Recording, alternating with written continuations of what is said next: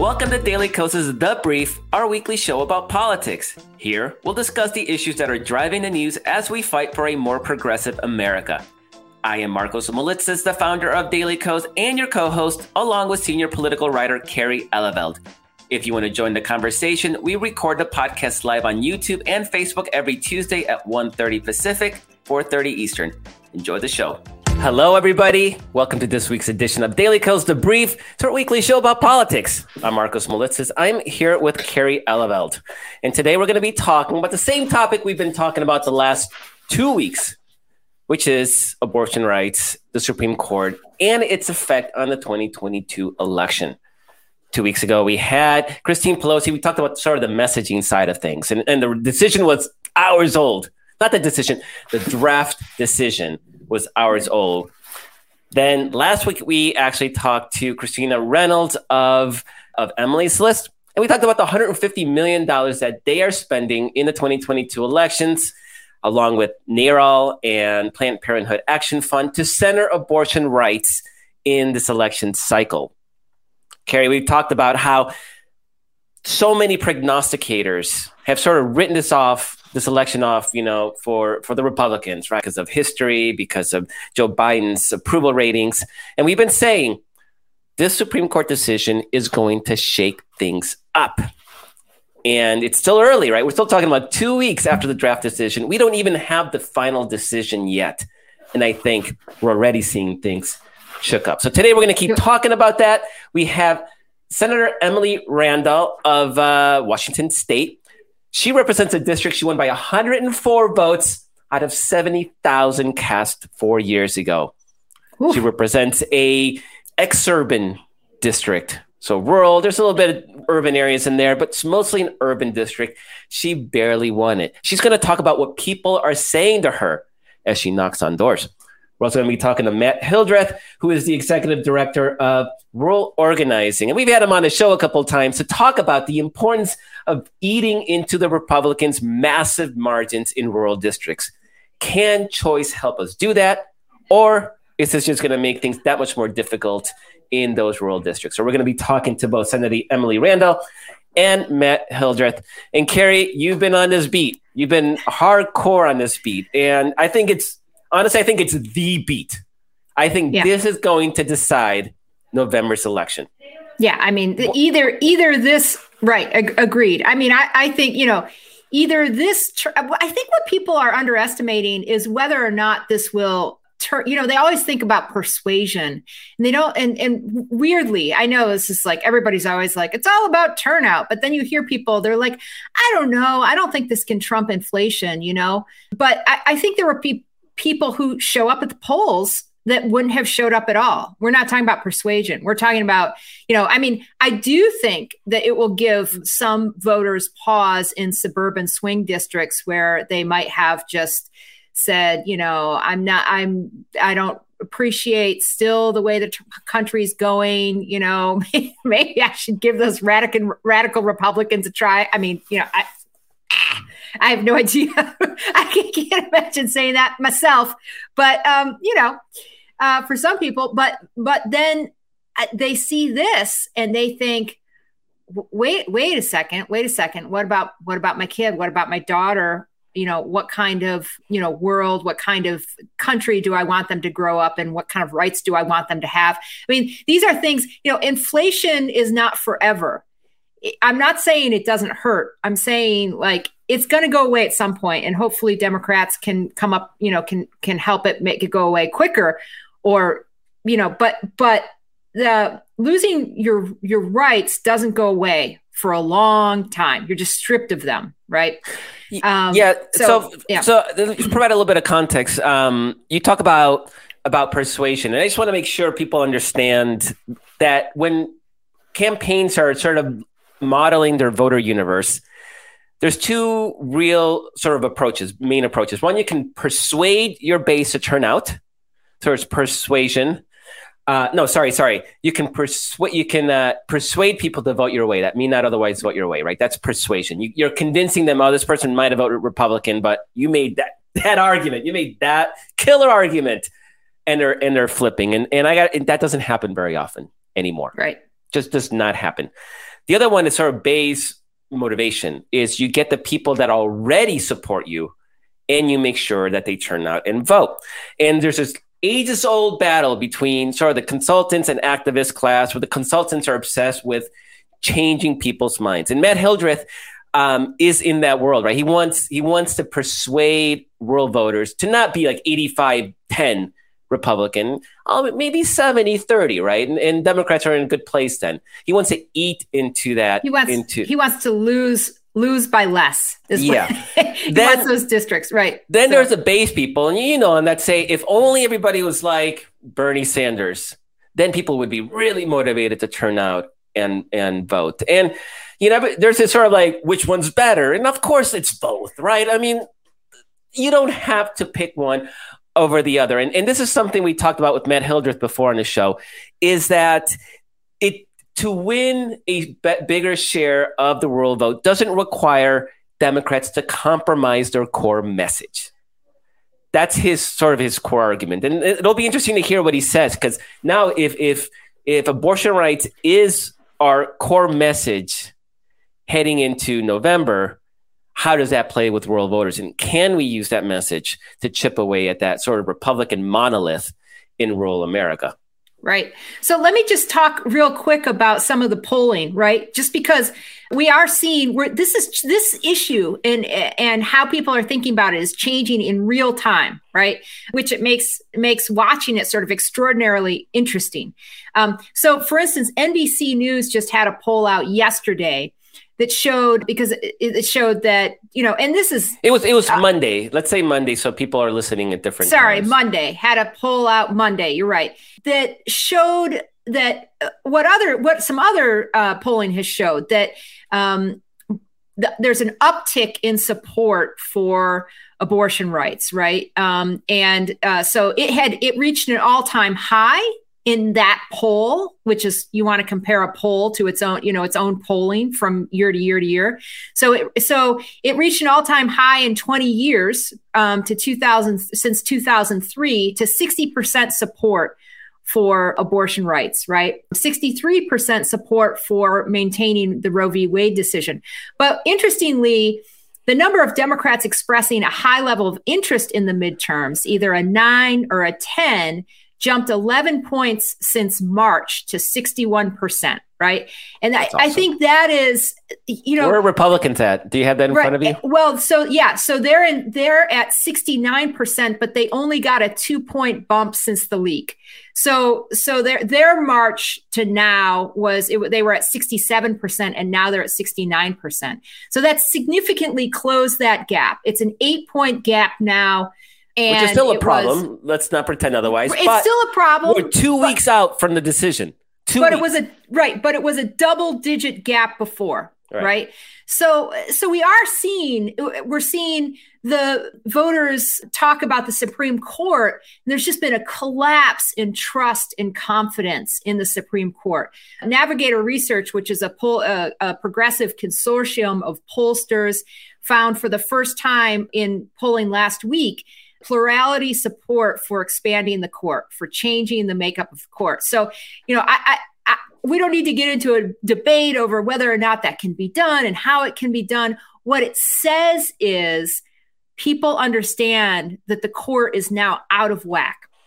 It's out of step with the majority, and they're looking for ways to, you know, potentially change that. That was the first time Navigator had found that, just like you know NBC was fi- was finding a record high in the first you know first for the first time in 20 years in support for abortion rights you know so it's i mean sometimes sometimes it's not really the number that counts so much as where where the trend line is moving right? Yeah um, it's got to start somewhere and we were we were we were clearly lagging as, as your numbers you state indicate and we've come this far in two weeks. And I think that's a big reason that Republicans are so pissed that the leak happened. Not they should be celebrating, right? If they thought this was good for them, it would be, you know, it would be it would be all out celebration. But but very few are. Right? I mean, Mitch McConnell, he's still complaining about a, the leak, and that's because it just gave Democrats a heads up in organizing around right. this decision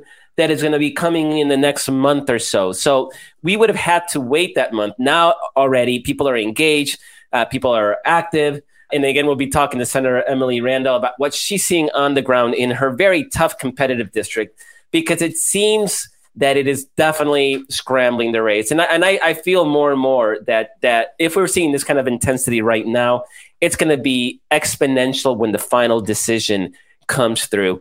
And then we have it's an all-out sprint, Kerry. I mean, it's, this is it's really interesting watching Republicans. I just want to mention two points uh, real quick. Number one, Repu- the Republican position is evolving. They're they're like scared of this issue. You know, initially they were like, oh, this won't, you know, this won't matter. Uh, we're really ticked off about the leak. And then it was, this won't matter. It won't, you know, it, it's not on a par with inflation.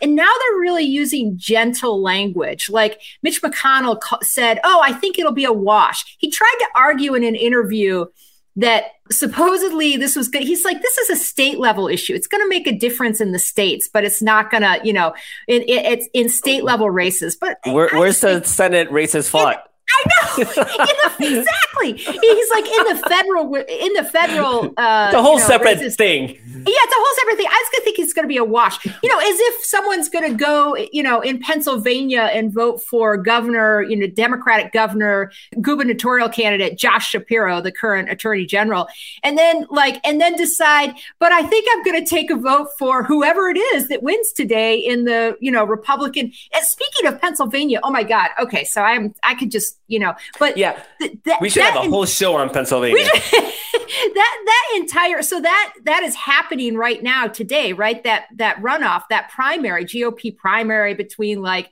David McCormick and and uh, Oz, uh, Dr. Oz, who was endorsed by Trump, and this like up and comer Kathy Barnette, who's just woo.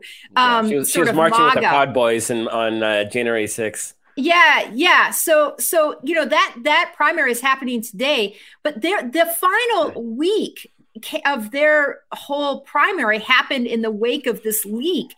And so it became this it became this whole I'm more pro life. I'm more, you know, I'm more yeah. like crazy pro life. No one's going to get a abortion on my watch. Like this race just to the right, to the hardcore conservative and, right.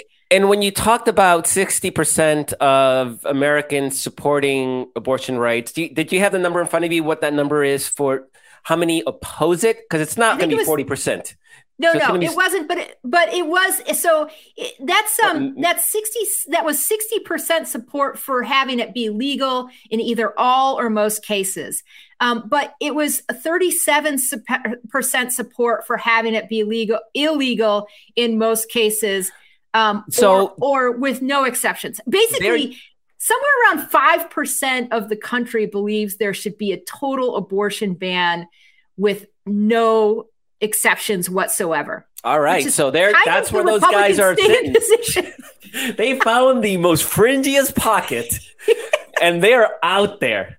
But hey, I mean, let's t- let's talk to our guest about this because okay. it sounds like our guest can't you know uh, opponent might actually be one of those people. So today our guests are Senator Emily Randall of Washington State. She was born and raised in the Kitsap Peninsula, the le- legislative district she now represents. She was first elected to the Washington State Senate in 2018, where she won by 104 votes out of 70,000 cast. That's mind blowing. We also have Matt Hildreth, who grew up in a small farm in eastern South Dakota and now lives in rural western Washington, I think probably somewhere near Emily Randall. And he is the executive director of ruralorganizing.org. Guys, thank you so much for joining us. Thanks for having us. Yeah. also, for, for listeners, uh, it looks like Matt Hildreth has a, a, drum set in the background. So at the end of his time here, we're going to ask him to just play a serenade us with a little, you know, drum, oh. few drum hits. yeah, piano behind me, so we can we can do an impromptu jam session. love it, love it. I'm all for that. so, Senator Emily Randall, um, tell us a little bit about your district. Before let's, we, are going to talk about abortion rights, obviously, but tell us a little bit about this this incredible district that you just barely won by the skin of your teeth four years ago.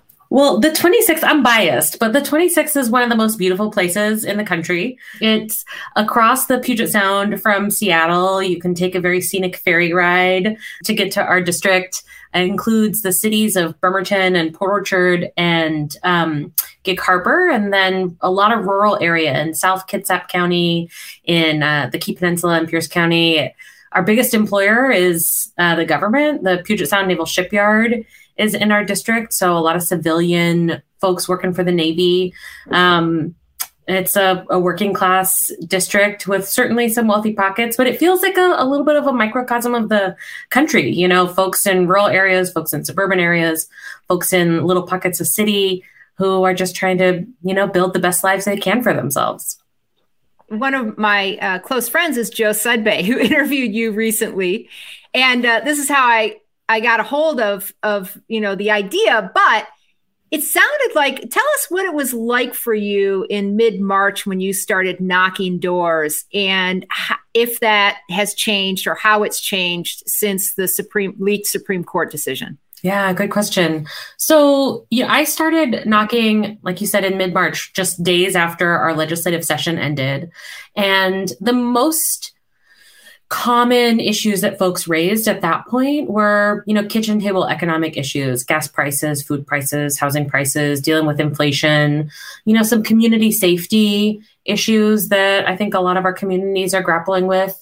Um, but it was like night and day when, uh, you know, the day after the leaked opinion, um, folks, all folks wanted to talk about was Roe. Wow. Yeah. Uh, is is that continuing? Yeah, uh, it's um eased a little bit, and it changes depending on which neighborhood you're in. Um, I think our, our news cycles are so fast these days that you know the the pressure is not always as high, but it definitely has come up way more often. You know, yesterday, the day before, than folks were talking about reproductive rights. You know, in in middle or late March. When you talk about this is what they're asking for, what's what's the what's the feeling? I mean i mean this is a very this is a 50-50 district. This is the epitome like you say the microcosm of america. And we are in a lot of ways a 50-50 country. And so um, are people it, does it motivate them? Is it like an afterthought? Are they excited that the decision happened? I guess a lot of it will depend on what neighborhood you're talking to of course. Mm-hmm. but what what is that that that beyond the let's talk about it. Like what's that underlying motivation behind it? Is it is it getting people fired up or? Yeah. Well or, i can say really easily no one who has told me they're excited that the decision happened. Um, everybody is worried concerned you know they bring it up because you know they're afraid. Um, and some folks don't may not have followed the state politics enough to know that this decision won't impact their own reproductive choices here in washington state yet. But you know folks are are worried about what happens next. Is this the only you know longstanding precedent that is overturned? Are there other things that they're coming for? They're worried about their grandkids their children you know their families choices their neighbors choices. Um, hugely concerning. And even if it doesn't come up like the first thing that people are thinking about often it'll come up later because I, I work a lot in the healthcare space. So when i raise you know issues of of working on healthcare access, people say, "Oh my gosh, you know what I didn't think about when you first asked me is this, you know, Roe decision and how do we make sure that Washingtonians are protected?" We've also seen a huge increase in organizing. We've had hundreds of folks in our district um, show up at rallies over the last week or so, and I was at an event um, in Seattle with uh, four or five thousand people um, on Saturday who are ready to organize and ready to make this an issue that changes the tide. Hundreds of people in a state senate race are turning out to, and they, you're saying that they're turning out after the, after the draft decision. I keep calling it the decision, but the draft yeah. decision. That's what's getting them out. Yeah, we've had rallies. Um, I organized a rally with some city council members um, on the Friday after the decision was leaked. There are folks organically just showing up with posters on busy street corners who are, you know, demonstrating, who want folks to know that, you know, we're not going to go backwards, that this is an issue that's important to them. And it sounds like they're making the connections, not just like this is an isolated decision, but that it's a decision that could bleed into other areas of lives, that it's a decision that goes directly at privacy rights that then could spill over into, you know, contraception or same sex marriage. It sounds like they kind of have this slightly broader understanding of what's happening. Am I am I off on that or? No, I think that's right. You know, Matt came with me knocking doors just the day or two after the decision was leaked. And we had a couple of folks who raised that right away. I'm worried about, you know, Brown versus Board. I'm worried about wow. um, Obergefell. I'm worried about these long standing wow. decisions Whoa. and what that says about our liberties. super informed. That's super, that's, I mean, super informed. That's next layer, right? I mean, this is okay. What, yeah, okay abortion rights are under the gun, but they're undermining the entire rationale for those, and people are getting that. That's yeah. amazing. Mm-hmm. Matt, you've been on the show a couple of times, and you've you've made the point that Democrats don't need to water down their message in order to be more competitive in in these tough rural districts. And nobody's talking about winning them for the Democrats, but about eating into those margins that allow Republicans to offset Democratic performance in, in urban and increasingly suburban districts. How do you see the this abortion issue playing in some of those those rural districts that you're so passionate about? Yeah, so I mean, I think that's that's it's fascinating to uh, to to knock on doors with uh, with Emily and to see the response. I mean, the, the the phrase that people kept using was slippery slope. You know, as a mm-hmm. person with a communications background, I always sort of listen for what's breaking through. And probably five or six houses. Well, one, the fact that people open the doors and everybody knows Emily. and a new thing that I've seen that I've never seen before is uh, people want to talk through their ring doorbells uh, to somebody knocking on their door to talk about politics. I mean, we are at the level that people are at a Mariners game in Seattle and wanting to have a conversation through the ring doorbell about Roe. Um, so wow. I don't know how we, we poll on that, but uh, anecdotally, it, it, does feel like there's a potential for a game changer. You know, and, and uh, with an organizing background, uh, people have been exhausted. Like the, the Trump years were just absolutely exhausting, and a lot of people got involved through Indivisible or through their local um, uh, activities. And um, you could just tell since last year, uh, people just burned out. And I think this was a this was I think a real reminder of the legacy of Trump and um, and that's you know one of the reasons we are so focused on rural voters is because they just have such an outweighed impact on the Senate, which has an outweighed obviously impact on the Supreme Court. And so um, you know our polling has always shown uh, that you know Democrats are getting about 35% of the rural vote. But when you ask you know whether or not uh, Roe should be overturned, you're looking at 57% of rural battleground voters who say Roe v. Wade should not be uh, overturned. And so those margins, like if we get to just like four, high 40s, low 50s with rural voters, I am uh, ecstatic. And um, whether you're talking about Roe or you're talking about the the threat of uh, uh, violent white supremacists, um, rural people are so much closer to that 50 50 than they are to where the Republican position is at. So I think we have a lot of space in the margins. Um, and I think that if you just look at the energy um, that is coming from the grassroots organizing as a result of the overreach from Republicans, there's there's I think a lot of uh, ground to be gained uh, in this do, space. Do people understand that this is happening because of Republicans? I mean, do they do they do you think rural rural voters make that leap or or or not. I mean and when you when you polled obviously it hadn't happened yet. So i right. just i don't know what you're seeing. Like we're all trying to gauge this in real time right? Which is why we're talking yeah. to a Two state weeks. i know a, so a state happened. senator who's like literally knocking on doors as we speak. Well not as we speak but oh that would be great. Uh, but anyway great show. We just knock on someone's door. Uh, but anyway uh, so what what are you seeing um, in you know when you look at the fallout or the reaction or whatever in terms of rural voters. What are you seeing, Matt? Yeah, I, I mean, honestly, um, we've done a lot of polling and focus groups, and sometimes rural voters think Democrats are like you know hyperbolic, um, and they say, "Oh, that will never happen." I mean, even in in the sort of mainstream press, we were criticized for saying that you know if Trump if Trump is elected, he'll overturn Roe v. Wade. I mean, even up oh yeah several weeks ago, we would we were sort of criticized for that. So um, whether it's things like uh, what we're seeing here on abortion or you know the stuff around uh, uh, the great replacement theory.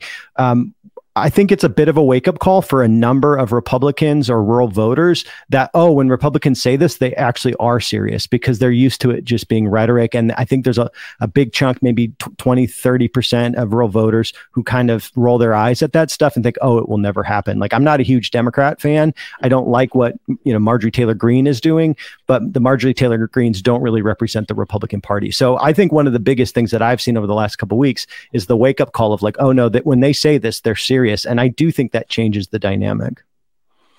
Yeah, you know, um, God, it was a long time ago, maybe 10 years ago, I wrote a book called American Taliban. And what I would do is I would literally, I would take speeches from Republicans and from Taliban leaders, and I would strip it out of any cultural context. And I'd say, like, which one is it?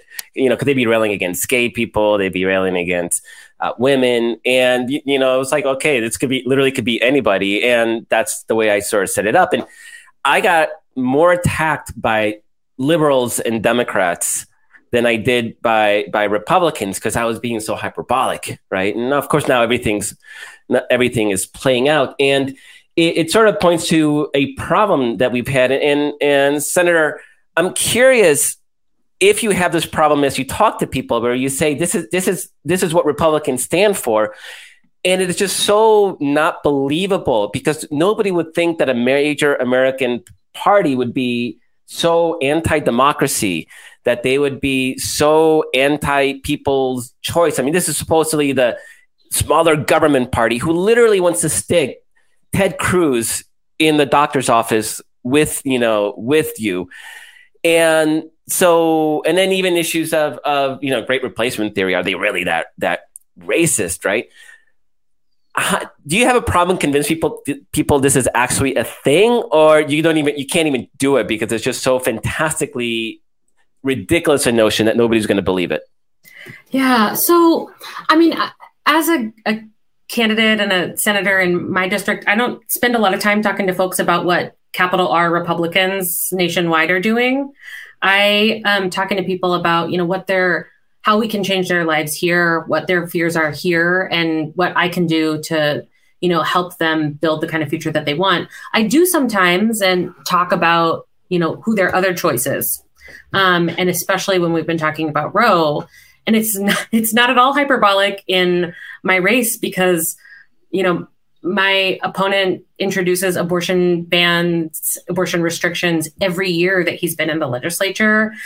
He's, you know, co-sponsored a ban on um, emergency contraception and um, you know medication abortion. He's introduced a hundred percent abortion ban with no you know cases. Um, for, so he's in that five percent pocket. In, yeah, we talked yeah. right. We talked about that. Five percent of the country. So yeah. you know, like in one of the polls supports that. So he's he's solidly within that 5%. Yeah. I mean, hey, I, I hate to tell you this, Senator, but you're not going to be able to get that 5%. no, I, I, like to I like to lean into the persuasion as much as I can, but there are some folks that I agree are not persuadable. Yeah, yes. So that's the that's the five percent he's got locked up. I don't know. I don't is that is that the type of thing that gets you to fifty plus one? Is you just get that five percent locked up and you're good to go? That's it's it's rocket fuel from there. Just anyway. You don't have to answer my terrible questions.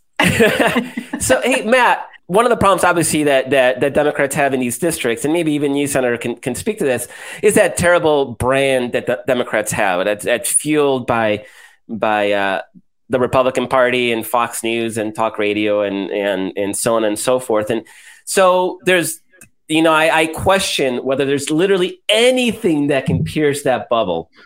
Now, of course, there's a five percent that is unpierceable, but we're still talking of another 45% that voted for the Republican in this district last four years ago in a good Democratic year. Let's, let's not let's not forget 2018 was a good Democratic year.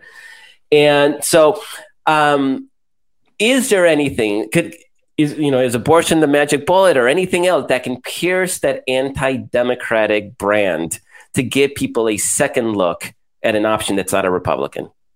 Yeah, so I mean, just to underline the point, we did some polling last year that showed um, if you put a D next to a candidate's name, you you you lose 35 points in in rural com- battleground communities. So it is a major ch- challenge. I actually have started looking at uh, another way and, and taking lessons from the undocumented or immigrant youth community and the gay community. That one of the biggest factors is do you know a Democrat? And there is a, a there is a uh, uh, a persuasion that comes with with knowing people who have been demonized in the press, and I think that um, in a lot of these rural communities, you know, uh, Democrats and progressives are told to just blend in, and in a lot of ways that can that can hurt us more than anything because once you know a Democrat, you actually understand what they stand for. You you can get the sort of long list of priorities, but also you can just know what it means to be a person. I mean, in my own family, I think when I started being a more kind of proud progressive Democrat, I brought family members with me that wouldn't have come with some sort of you know argument from the you know abstract position. So I do think that. Um, if there's anything that will do it, I think it has to do with you know I there I don't think there's a least popular thing Republicans could do than try and overturn Roe v. Wade. I mean, I really don't. There's there's nuanced positions according to the polling where they could have done other things, but doing what they did was the worst thing they could do. And I think that we will pick up from that. Um, and I think it also is that, and then on the ground organizing, getting the visible uh, progressive Democrats out there, getting people, you know, on the doors, introducing themselves. I think that's how you start overcoming the demonization that's coming from the media. Yeah, and Senator, is there? Do you get a sense of any issues, whether it's it's abortion rights or something else, that can pierce that bubble? Yeah, I'd say healthcare is definitely one that folks trust Democrats more on, and that's you know, I don't lead with I'm a Democrat when I knock on people's doors. I'm there to hear about what issues are important to them and find where we have common ground. But when people ask me, you know, what your party is or, you know, why are you a Democrat? I say because when my sister was born with special needs when I was a little girl, it was Democrats in the Washington state legislature that expanded Medicaid and made sure Olivia could get the health care that she needed. And Meanwhile, the other side of the aisle is trying to roll back healthcare protections. And, you know, we all live in human bodies and we all need healthcare. And I'm for the party that's going to expand it to more people and make sure that we can afford to get the care that we need. And that, you know, is certainly true now when we talk about um, abortion protections, ensuring that folks have life saving, life changing healthcare when they need it. And that I think that resonates with people because we've all been sick. We've all had seen high medical bills, um, especially folks in low income communities are facing those challenges. And I think it's definitely a unifying issue. But is, is that an issue that gets people that are already predisposed to vote Democratic that motivates them to vote? Or is it something that actually may change some minds amongst, let's say, Fox News Republicans? Yeah. So, you know, our our state we don't have party registration unless you're voting for you know in the presidential primary so a lot of folks proudly don't identify as one party or the other you know the folks i'm talking to at the doors maybe I'd say there's probably a higher number of people who identify as libertarians than there are, you know, folks who identify as one party or the other. Um, we've got a lot of folks who say they're an independent Democrat, um, you know, a lot of self-identified moderates, folks who are ticket splitters, people who make decisions based on the issues. And I think that's important. It's certainly important in the way I represent my community, where I find common ground on issues. I think it persuades people to turn out and vote. And, you know, maybe they'll vote for a down ballot Republican and me, and I'll take it. You know, I want to make sure that I'm doing the best I can to represent my community in a way that makes people's lives better and isn't just partisan. What what do you find your GOP opponent is emphasizing right now, and and has he uh, been talking about abortion since this since this you know leaked news, or has he been ducking for cover? Yeah, so uh, protecting first responders is his uh, number one message. What he has done to do that, I'll you know let folks research. But in fact, when he was asked by our local newspaper for a response on you know the abortion rallies um, that were happening around town he says the republican party has long been the pro-life party and that's why i support first responders. Hmm. sounds like someone who doesn't particularly left turn in that pivot. Doesn't doesn't particularly want to talk about the issue. That's what that sounds like Back to first responders. I support them. wow.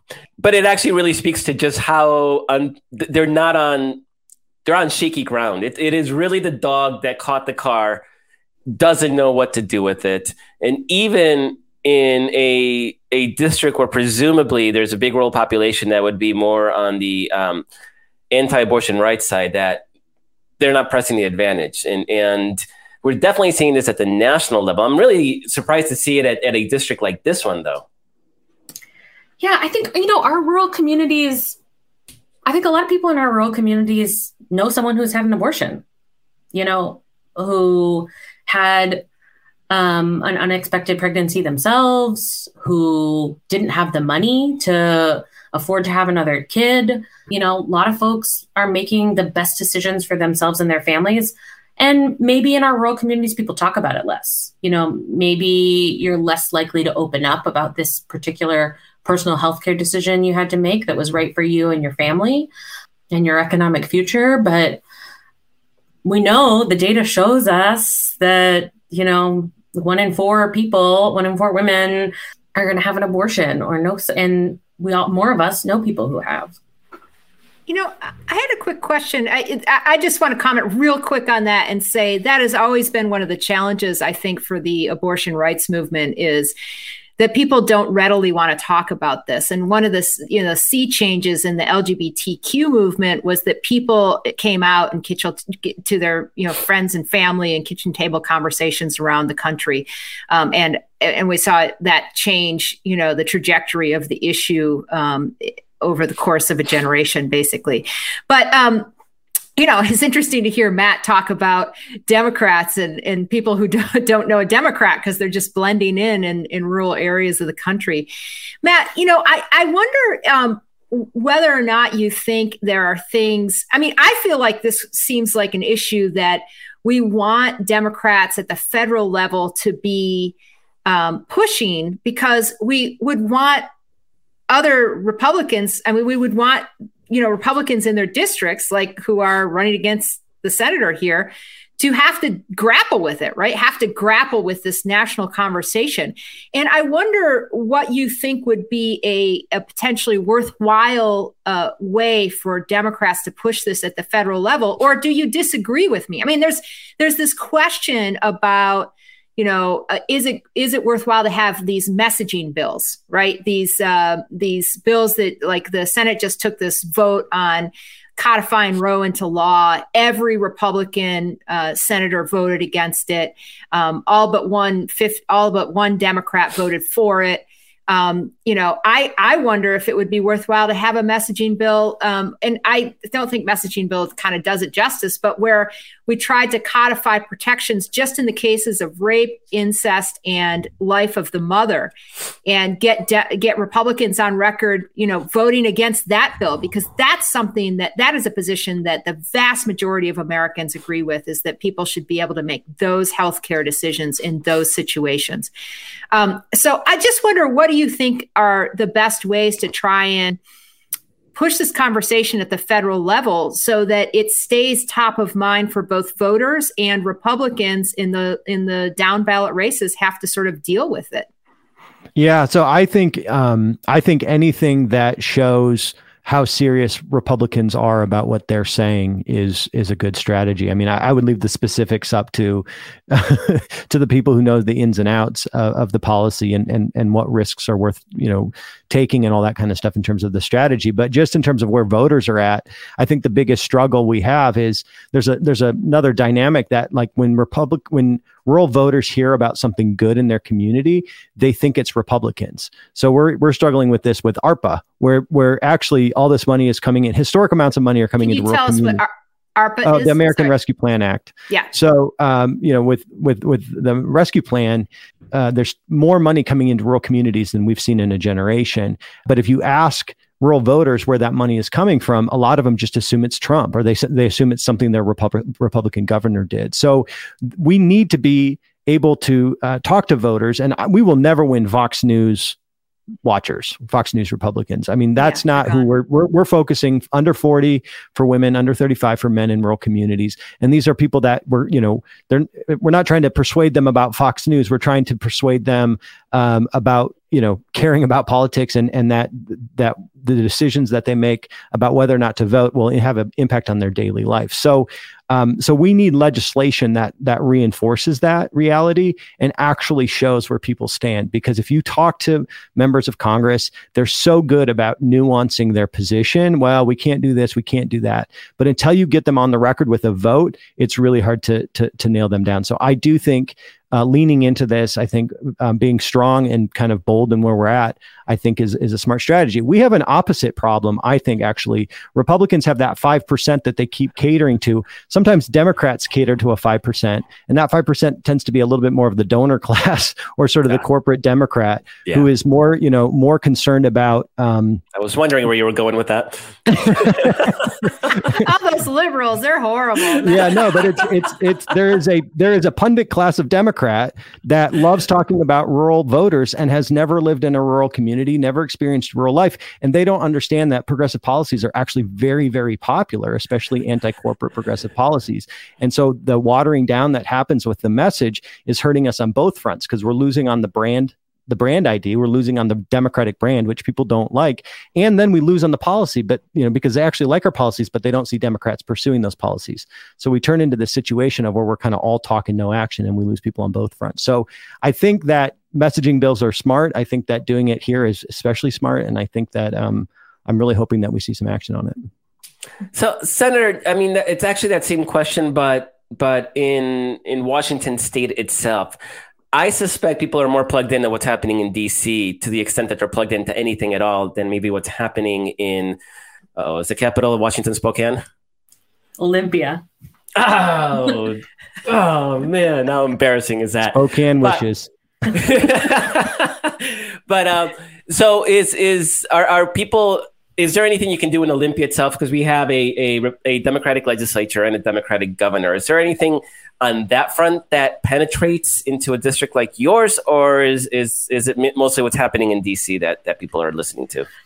No, I'm folks are definitely persuaded by the policy that we've been pushing in in Washington, as we so often call it, that mm-hmm.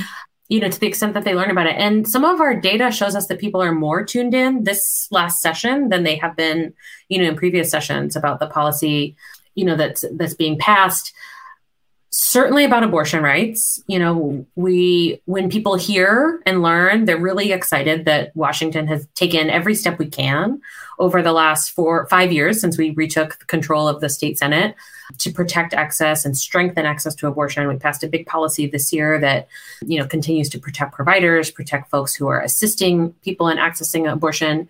But we have you know more to do definitely. And an issue that's really important to my neighbors is um, access to secular healthcare. In Washington state, we have one of the highest concentrations of Catholic affiliated hospitals in the country. Huh. Um, in my district, in my county, in Kitsap County, you have unless you are um, have access to the Naval Hospital, you don't have access to secular hospital beds. The only abortion clinic is a Planned Parenthood clinic that serves not just our county, but multiple counties around the area that um, don't have any other access. So, you know, I have a policy that I've worked on the last couple of years. We haven't passed yet that gives our attorney general review authority for mergers and acquisitions. Um, it's not just about access to secular care, but it's definitely about access to secular care. It's also about, you know, the cost that's being driven up for consumers when you know big conglomerates are acquiring healthcare facilities and making decisions not about local patients but about you know their bottom line. And so that's one that's really firing people up to make sure that we are ensuring access to care not just legal you know right to care but real access in our communities. And there's also been some conversation when we talk about messaging policy about a constitutional amendment to um, protect access and ensure access to reproductive health care in Washington. Would that um, go to the um, voters? That would have to go to the voters. Yeah. Yeah. Well, that that one. would be that that would, I was going to say that would seems to me like it would potentially drive out uh, voters if that were on the ballot. Yeah. Yeah. Yeah. So, um, Matt, what's what's your overall? How are you feeling about the midterm elections, um, particularly in your sort of world in that in that rural space? Is, is there actually? I mean, obviously, there was this this fear that Democratic performance would be going down. There's sort of evidence that that's increasing, including you know here anecdotal on the ground reports from from the senator's district that people are getting fired up do you get any sense that Democrats are making gains in rural areas, or is it going to be we just we're going to have to really get our base out in urban areas, convince those fickle college-educated suburban white women to vote Democratic, and then hope that maybe Republicans don't turn out in numbers they've been in areas that that's been the last several cycles. Um, can we break out of that cycle?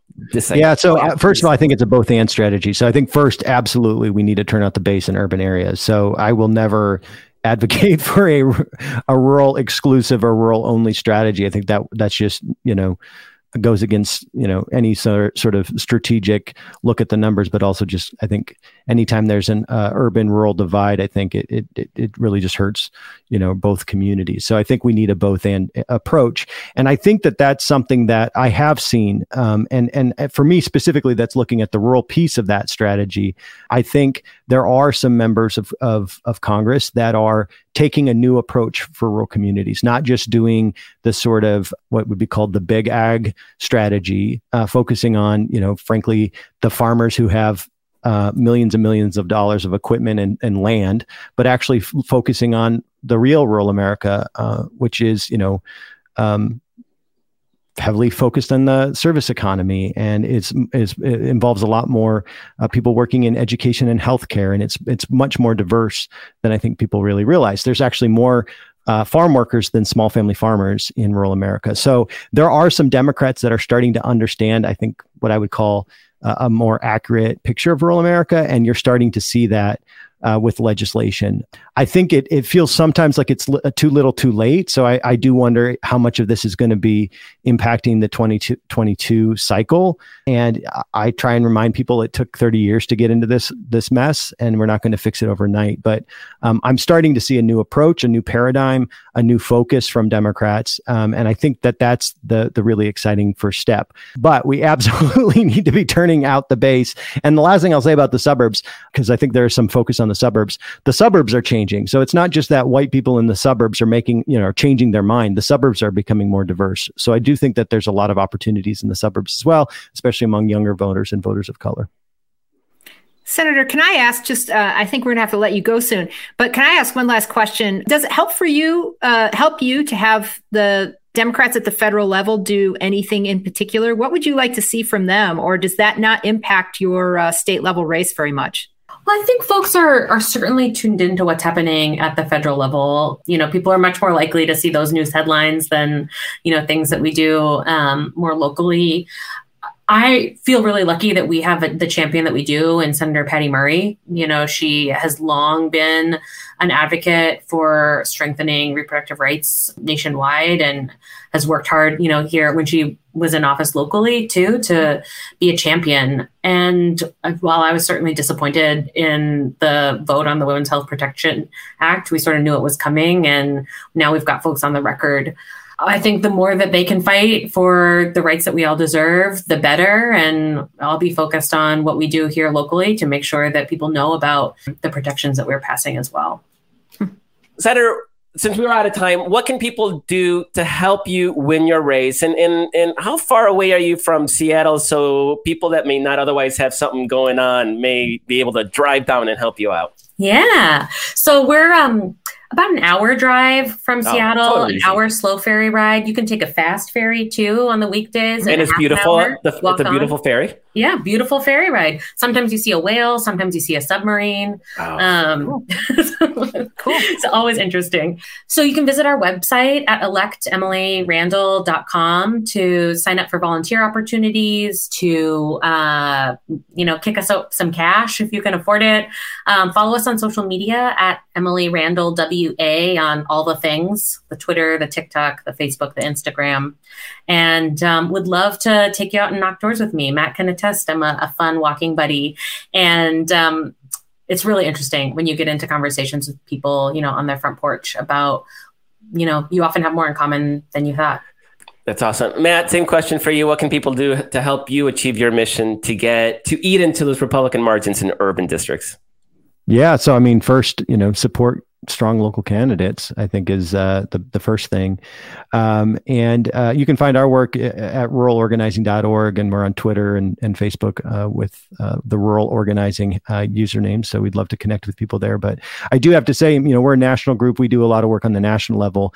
Um, it's very important to get involved locally. And I think, especially your point about if you're in Seattle, uh, you know, kind of going out to the surrounding areas, but that's true across, you know, kind of all the major metros. Yes. Um, there's a lot of people uh, on the outskirts of town, I think that would really appreciate the help. Yeah, and, and even outskirts of, of, of states, I always say like if you're in Chicago, there's a lot going up in Wisconsin. You know, I mean, you might want to take a trip up there and help out.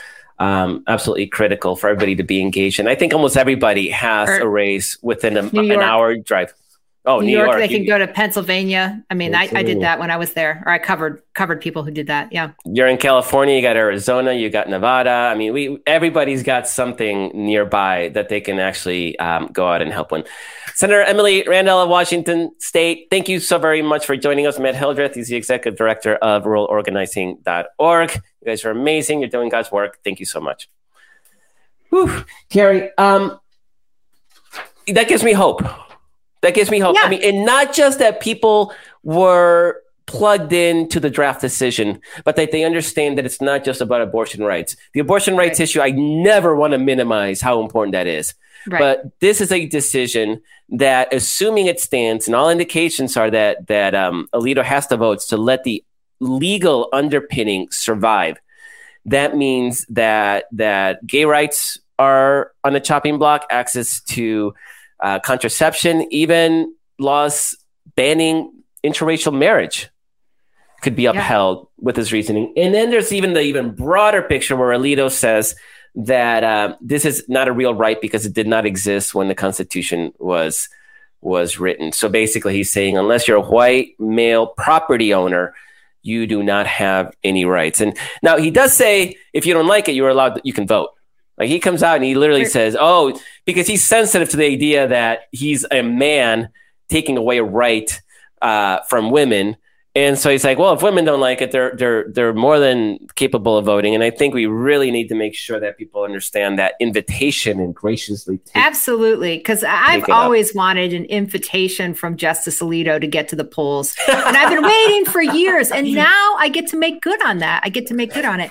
Um, you know, I think one thing that um, that Matt brought up that he has he was hearing is this slippery slope argument in terms of messaging. You know, I people, not yeah. just now people were actually using that phrase he was saying mm-hmm. that they were using that phrase and i think that's really interesting because slippery slope is something that everybody kind of understands uh, you yeah. know and and the they've the the right has been using it on certain issues like uh, the Second Amendment and and gun rights and whatever forever. I mean, the NRA is big is the biggest slippery slippery slope you know pusher. Oh yeah, yeah. Uh, in America probably. But but yeah, hey, look if if we if if it comes if it's time for us to turn that phrase around and use it for you know use it for good.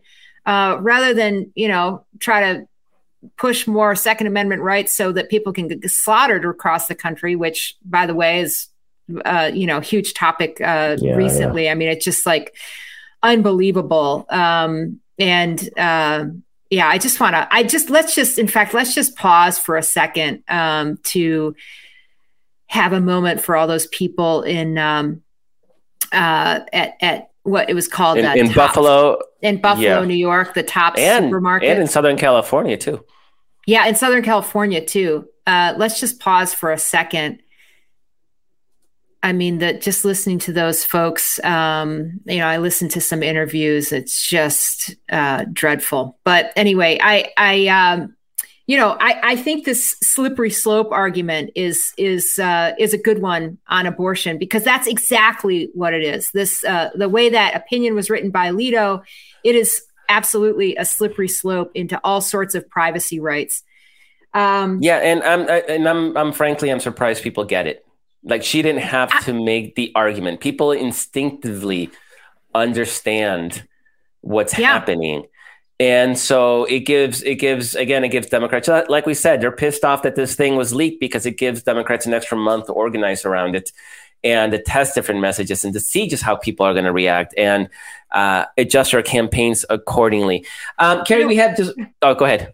Well, I just want to bring up one thing that I wrote on last week, which is, you know, the, uh, one thing that's going to happen is once this decision comes down, then there's going to be this, the, you know, the, immediately a number of, of uh, at least a dozen or more red states that will have, you know, huge, that will have very radical bans go into uh, place, and immediately those, well, immediately. immediately. I mean, there's like, there half the nation is going to have a states are going to have immediately bans go into place but some of them are going to be more draconian than others. And some of those uh, attorney gen- attorneys general in, in the red states are going to go after they're going to try to you know punish they're going to try for uh, on the uh, people for getting abortions for performing abortions. And i just want to uh, politico morning consult uh, pulled this last week and here's how that goes over with the electorate. Um, Prison time for women who get abortions is supported by 16% of people, with 73% opposing. Fines for women who get abortion, supported by 22% of people, 66% oppose. Prison time for doctors who perform abortion, 22% support, 68% support, uh, 68% oppose.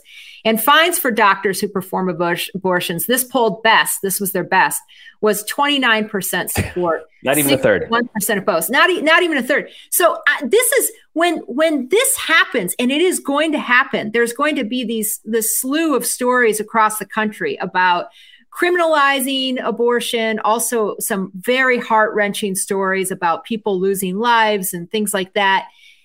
And this is not, it's going to get worse um, unless a bunch of red state attorneys general decide we're not going to, uh, we're not going to enforce these right away, which yeah, I highly doubt that's not going to happen. There's nope. going to be horrific stories and they're not just going to be local that, you know, uh, it's, it's going to be a whole it's going to be a just a cascade of you know they always say in journalism the story is never dog bites man it's man bites dog right? Yeah. and all of these stories that are going to come out are going to be of the nature of man bites dog cascading on and on about abortion for you know months to come. And that is that is going to harden public opinion and people's will to go to the to the polls in november yeah, you know, it's really interesting that you brought that up because uh, I have in front of me a sort of messaging memo from the uh, Democratic House Pro Choice Caucus. And one of the things that they're saying is don't talk about back alley abortions, don't talk about coat hangers, talk about criminalizing healthcare. And that poll is exactly the reason why. Um, criminalizing healthcare viscerally upsets people. And remember, a big chunk of Republicans say they're Republican because they're small government conservatives, right? And by criminalizing healthcare, you're literally inserting government in people's private decisions. Also on this list, two more two more um, bullet points that I think are are um, kind of interesting is instead of saying choice, ironic from the pro-choice caucus, instead of saying choice, talk about decision. It's not a choice. It's not a, it's a decision it's not a choice if you're on top of a building to jump off or not. That's not that's not a choice. Um, these are situations that women are are are forced to make a decision that that can be very very difficult for many, and and so. Um, choice makes it, it sort of trivializes it. Ah, it's you know blue or red this morning. Should I dye my hair, you know, green or or blonde. No, it's not a choice. This is actually a momentous decision, and, and so it's a decision between a woman and her doctor. Um, Republicans want to criminalize that. And they also say, don't talk about unwanted pregnancy, talk about unexpected pregnancy because uh, nobody willfully gets unwantedly pregnant right. right. i mean it's just like oh it's always an oh shit in those situations right it's like unexpected and so you're forced to make a decision between you and your doctor on how to proceed and so it, it's it's there is an irony to the pro-choice caucus saying don't don't you know don't don't call it choice anymore. But it sort of makes sense. And you know that they poll tested this, they the focus group tested it, and and some of these like criminalizing healthcare clearly. I mean, it, it's it's just so polls remotely off the charts. But talking about talking about um, Ted Cruz being in, you know, being in that room with you and your doctor. Right. That's powerful stuff. It, right. Nobody inserting wants Ted Cruz himself, anywhere. Right. inserting your, himself into your family's uh, decisions. Yeah, that's exactly Ted Cruz. So that is all the time we have today. Um, I really do think we're going to be talking about this issue quite a bit, Kerry. It is it is critically important as a right, and it's going to have, I think, a big impact on this election in ways that I don't think we fully quite understand yet. And uh, everybody who's listening, follow, you know, read Kerry Eleveld at Daily Kos because she is doggedly covering this story. I think it's the story of this electoral elect, uh, electoral cycle, and uh, will probably decide who has control of Congress and who has control of Congress will decide not just the abortion issue, will decide whether we have a functioning democracy moving forward. So, incredibly important. Kerry, thank you so much for always being the best co host. Thanks to the whole brief team uh, Paul, Walter, Kara, um, Dorothy, and um, Carolyn for, for all your work to make the show run. Thanks to our guest today, Senator Emily Randall of Washington and Matt Hildreth, Executive Director of ruralorganizing.org. And thank you, our viewer, listener, for joining us this week to talk about these important issues. Our democracy at stake this November. So glad that you're by our side in this fight, existential fight for our American democracy. Thank you so much. See you next week. Thank you for listening. If you're enjoying the show, give us a rating wherever you get your podcast. You can always talk to us at dailykos.com or on Twitter at dailykos. See you next week.